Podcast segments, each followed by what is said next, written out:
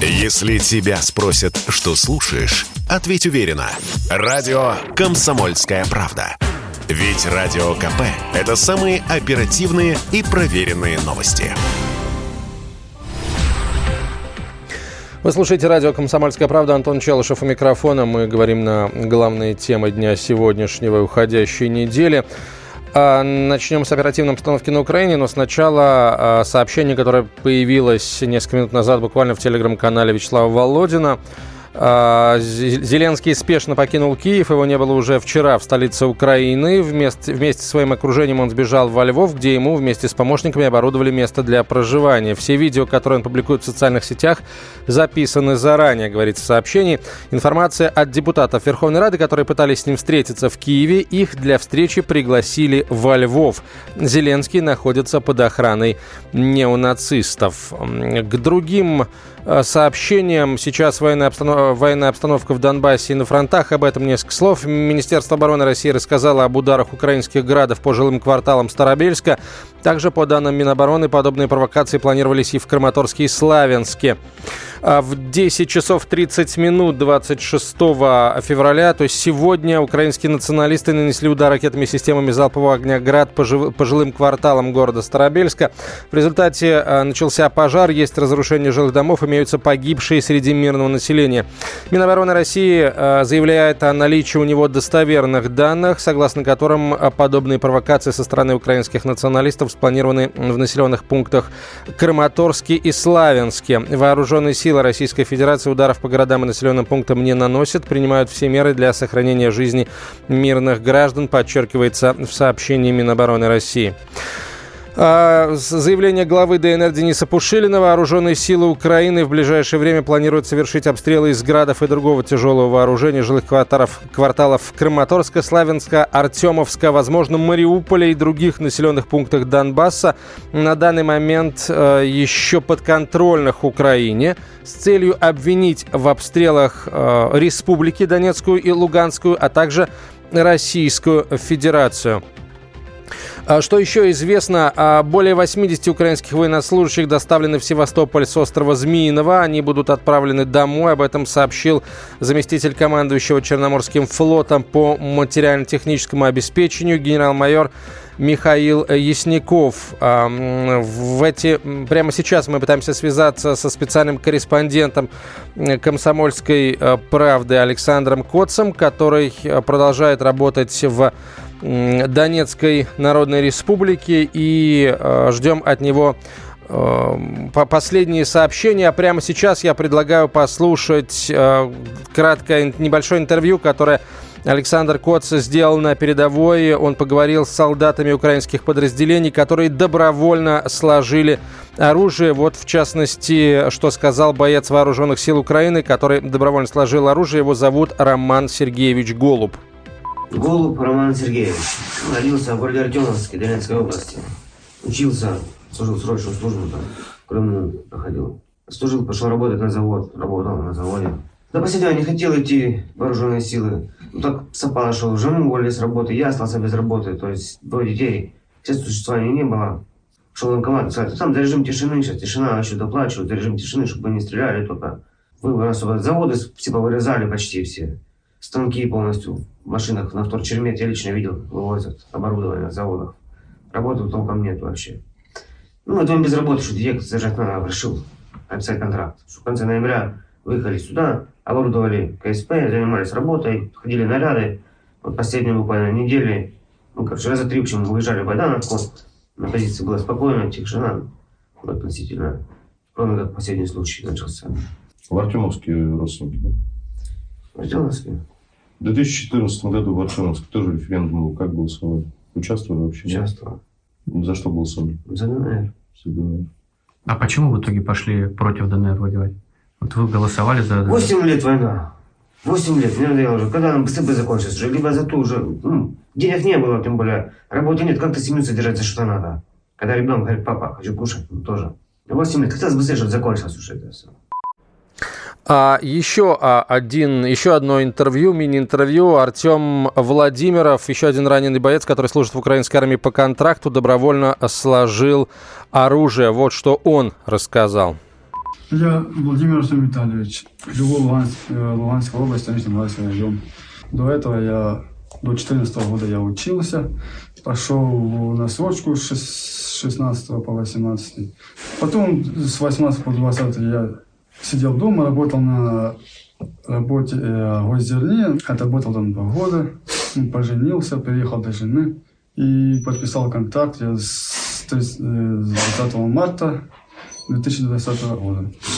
Э, Подписал контракт, потому что хотел обеспечить дом, семью. И я уже сейчас подумал, что я уже жалею, что я подписал контракт. Александр Коц выходит на прямую связь со студией, специальный корреспондент «Комсомольской правды». Саш, приветствуем тебя. А, вот понятно, что мы сейчас услышали двух а, бойцов вооруженных сил Украины, которые добровольно сложили оружие. В целом, вот у них у всех вот такое отношение реально к происходящему. То есть вот какое у тебя складывается впечатление из разговоров с этими людьми о, а, скажем, состоянии моральном в вооруженных силах Украины?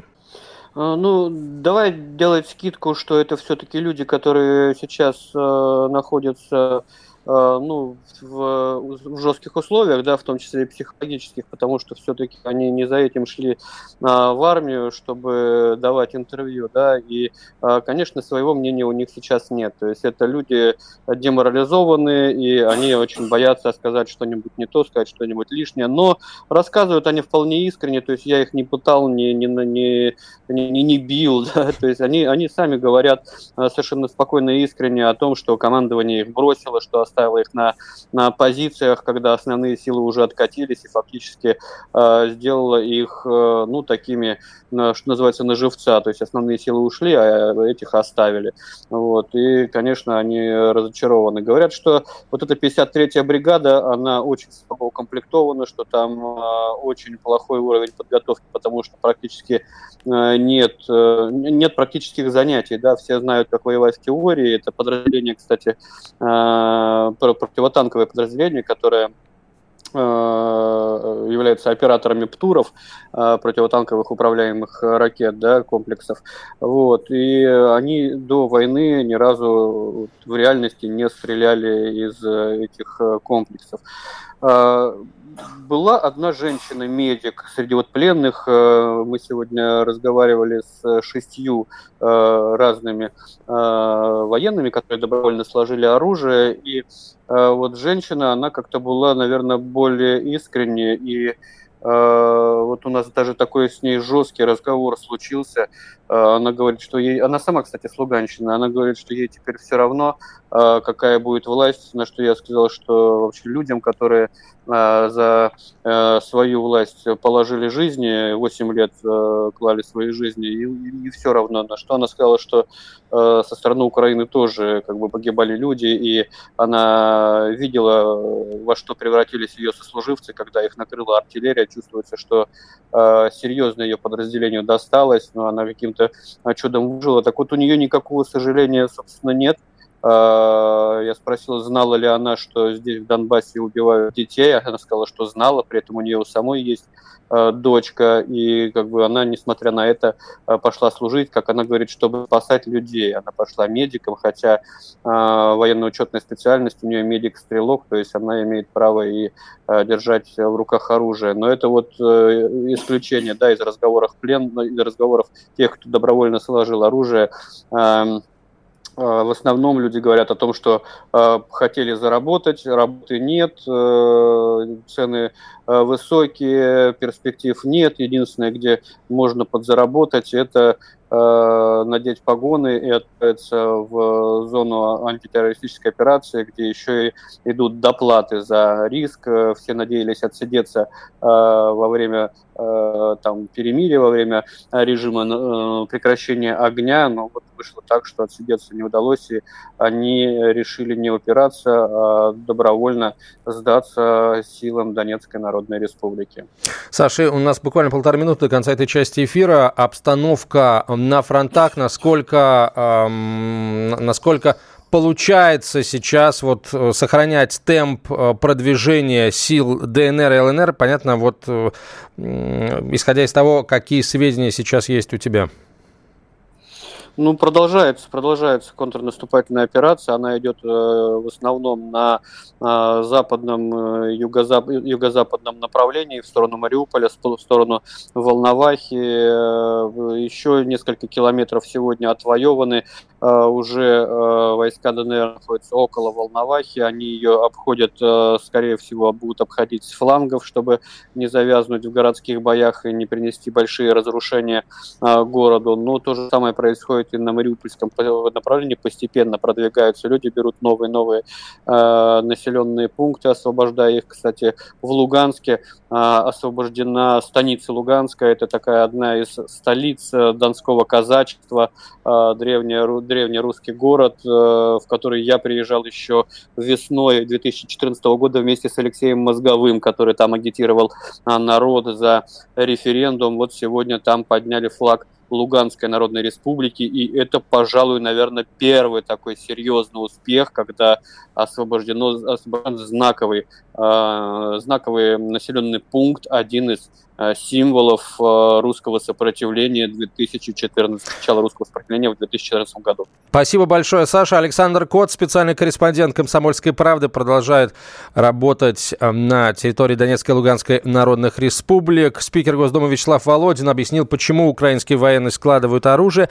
Никто не хочет гибнуть за олигархов и националистов. Они разграбили страну, обладающую огромным потенциалом. Коррумпированное правительство действует исключительно в личных интересах, хочет сохраниться любой ценой, не думая о гражданах Украины, заявил спикер Государственной Думы России. Я слушаю радио «Комсомольская правда», потому что здесь всегда разные точки зрения. И тебе рекомендую. Вы слушаете радио «Комсомольская правда». Антон Челышев у микрофона. Мы говорим на главную тему последних дней. А, Новость последних минут. Еще раз Эстония заявила о том, что закрывает воздушное пространство для российских самолетов. А, об этом сообщил министр экономики Эстонской Республики. В этой части эфира мы будем подробно говорить о санкциях. А, Дмитрий Медведев заявил о возможных последствиях санкций против членов Совета Безопасности России, которые были введены из военной операции на территории Украины. Публикация появилась на странице Медведева в социальной сети ВКонтакте. А, запреты ничего не... Я вкратце, а, собственно, содержание публикации, которая появилась на странице Медведева, приведу. Запреты ничего не изменят, включая и решение о проведении военной операции по защите Донбасса. Санкции принимаются от политической импотенции, заявляет Дмитрий Медведев. Возникла она на почве неспособности изменить курс России. Санкции приняты в надежде оправдаться за позорные решения типа трусливого бегства из Афганистана. Санкции могут стать поводом для окончательного пересмотра всех отношений с теми государствами, которые их ввели. Можно отказаться от всего, утверждает Дмитрий Медведев. Дипотношения в принципе не особо нужны, пора закрывать посольство на амбарные замки, а контакты продолжать, э, а контакты продолжать, рассматривая друг друга не иначе, как в бинокле и оружейную оптику. На арест денег россиян и российских компаний за рубежом будет симметричный ответ. Возможно, национализация имущества тех лиц, которые имеют регистрацию в недружественных юрисдикциях. А, сообщил Медведев. Ни я, ни члены моей семьи не имели и не имеют иностранных счетов ни какого-либо имущества за рубежом, утверждает Дмитрий Медведев. И а, последнее сообщение. Все интересное только начинается.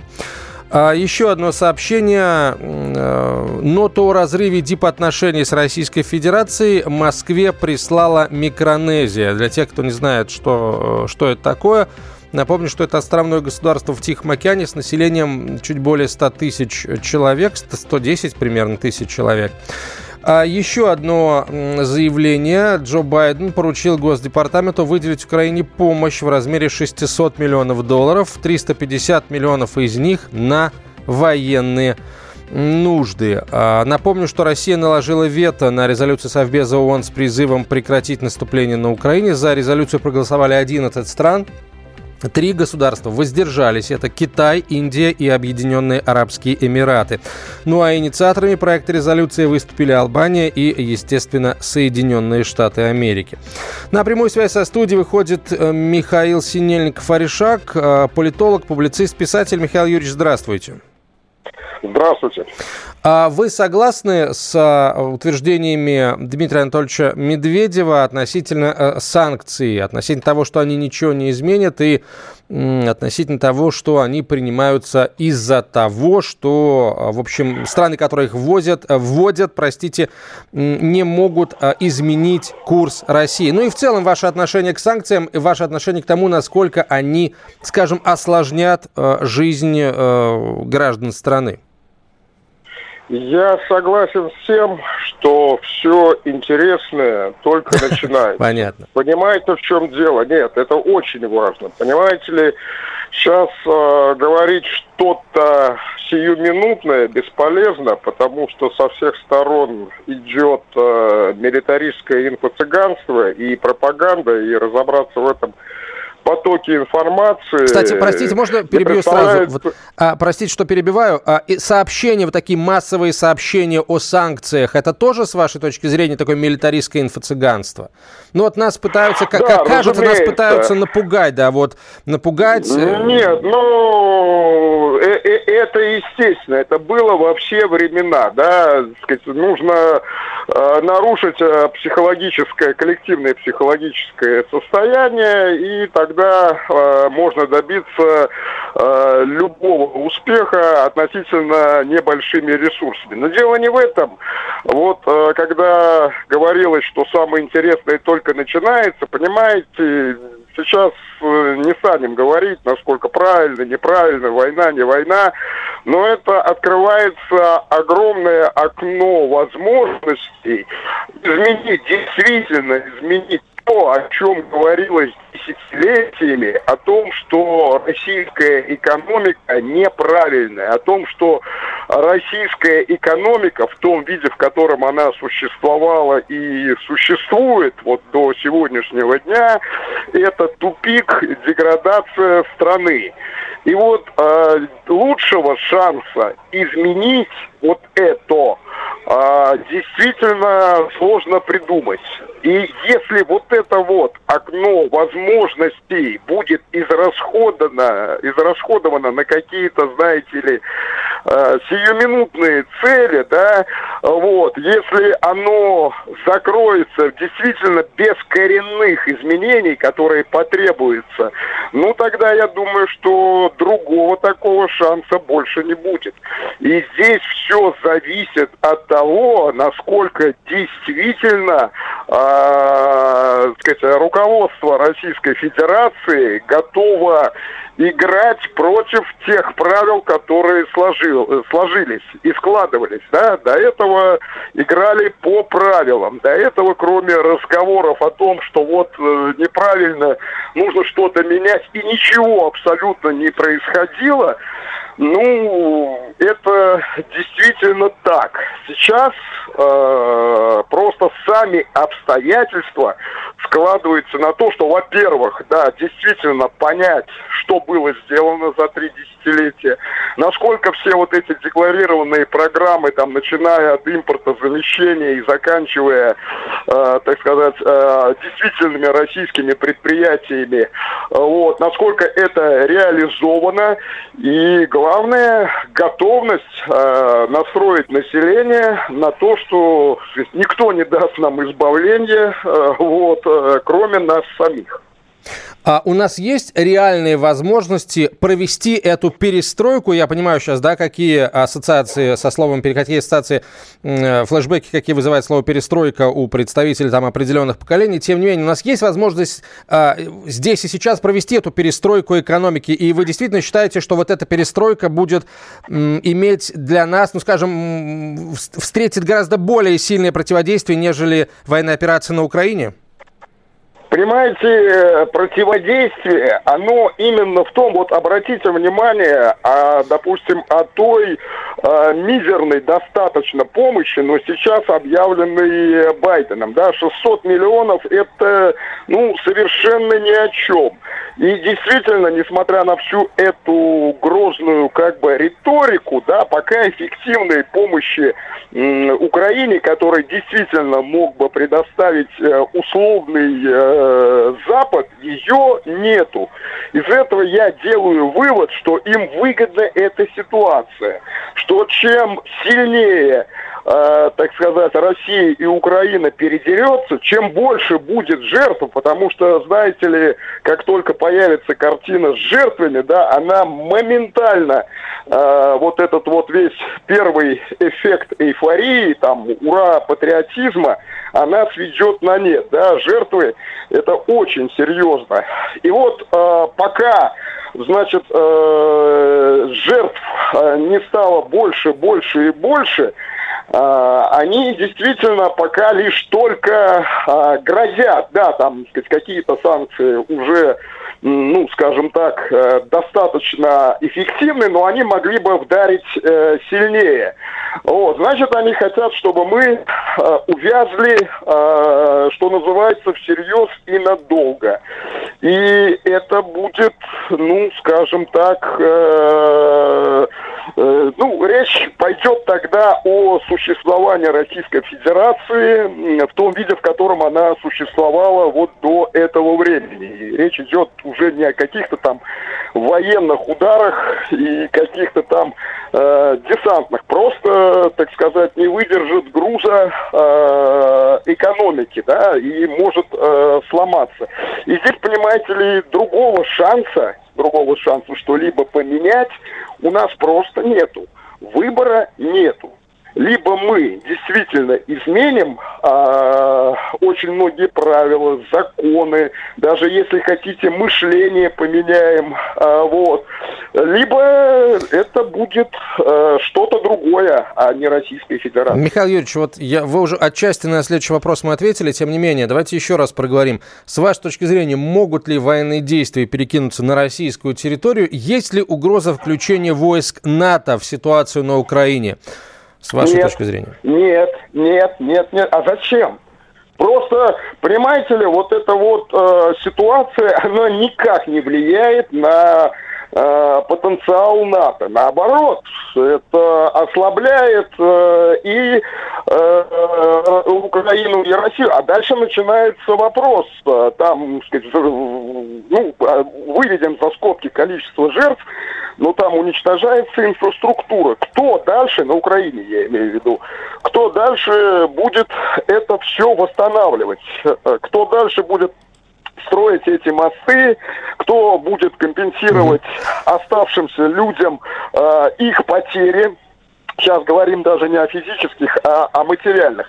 И вот кто это сделает, кто это сделает, тот и будет а, потом ближайшим другом, а, сказать, вот а, тем украинцам, а, которые переживут эту а, ситуацию. Условно mm-hmm. говоря, Михаил Юрьевич, если спасибо Россия большое. все порушит и уйдет, то, э, сказать, мы получим действительно обозленное, это нельзя, население. Ну, скорее всего, конечно, вот именно такого варианта ну, не будет все-таки, как, как кажется. Да, Михаил Синельников Аришак был на связи со студией. Радио «Комсомольская правда», потому что здесь самые осведомленные эксперты. И тебе рекомендую.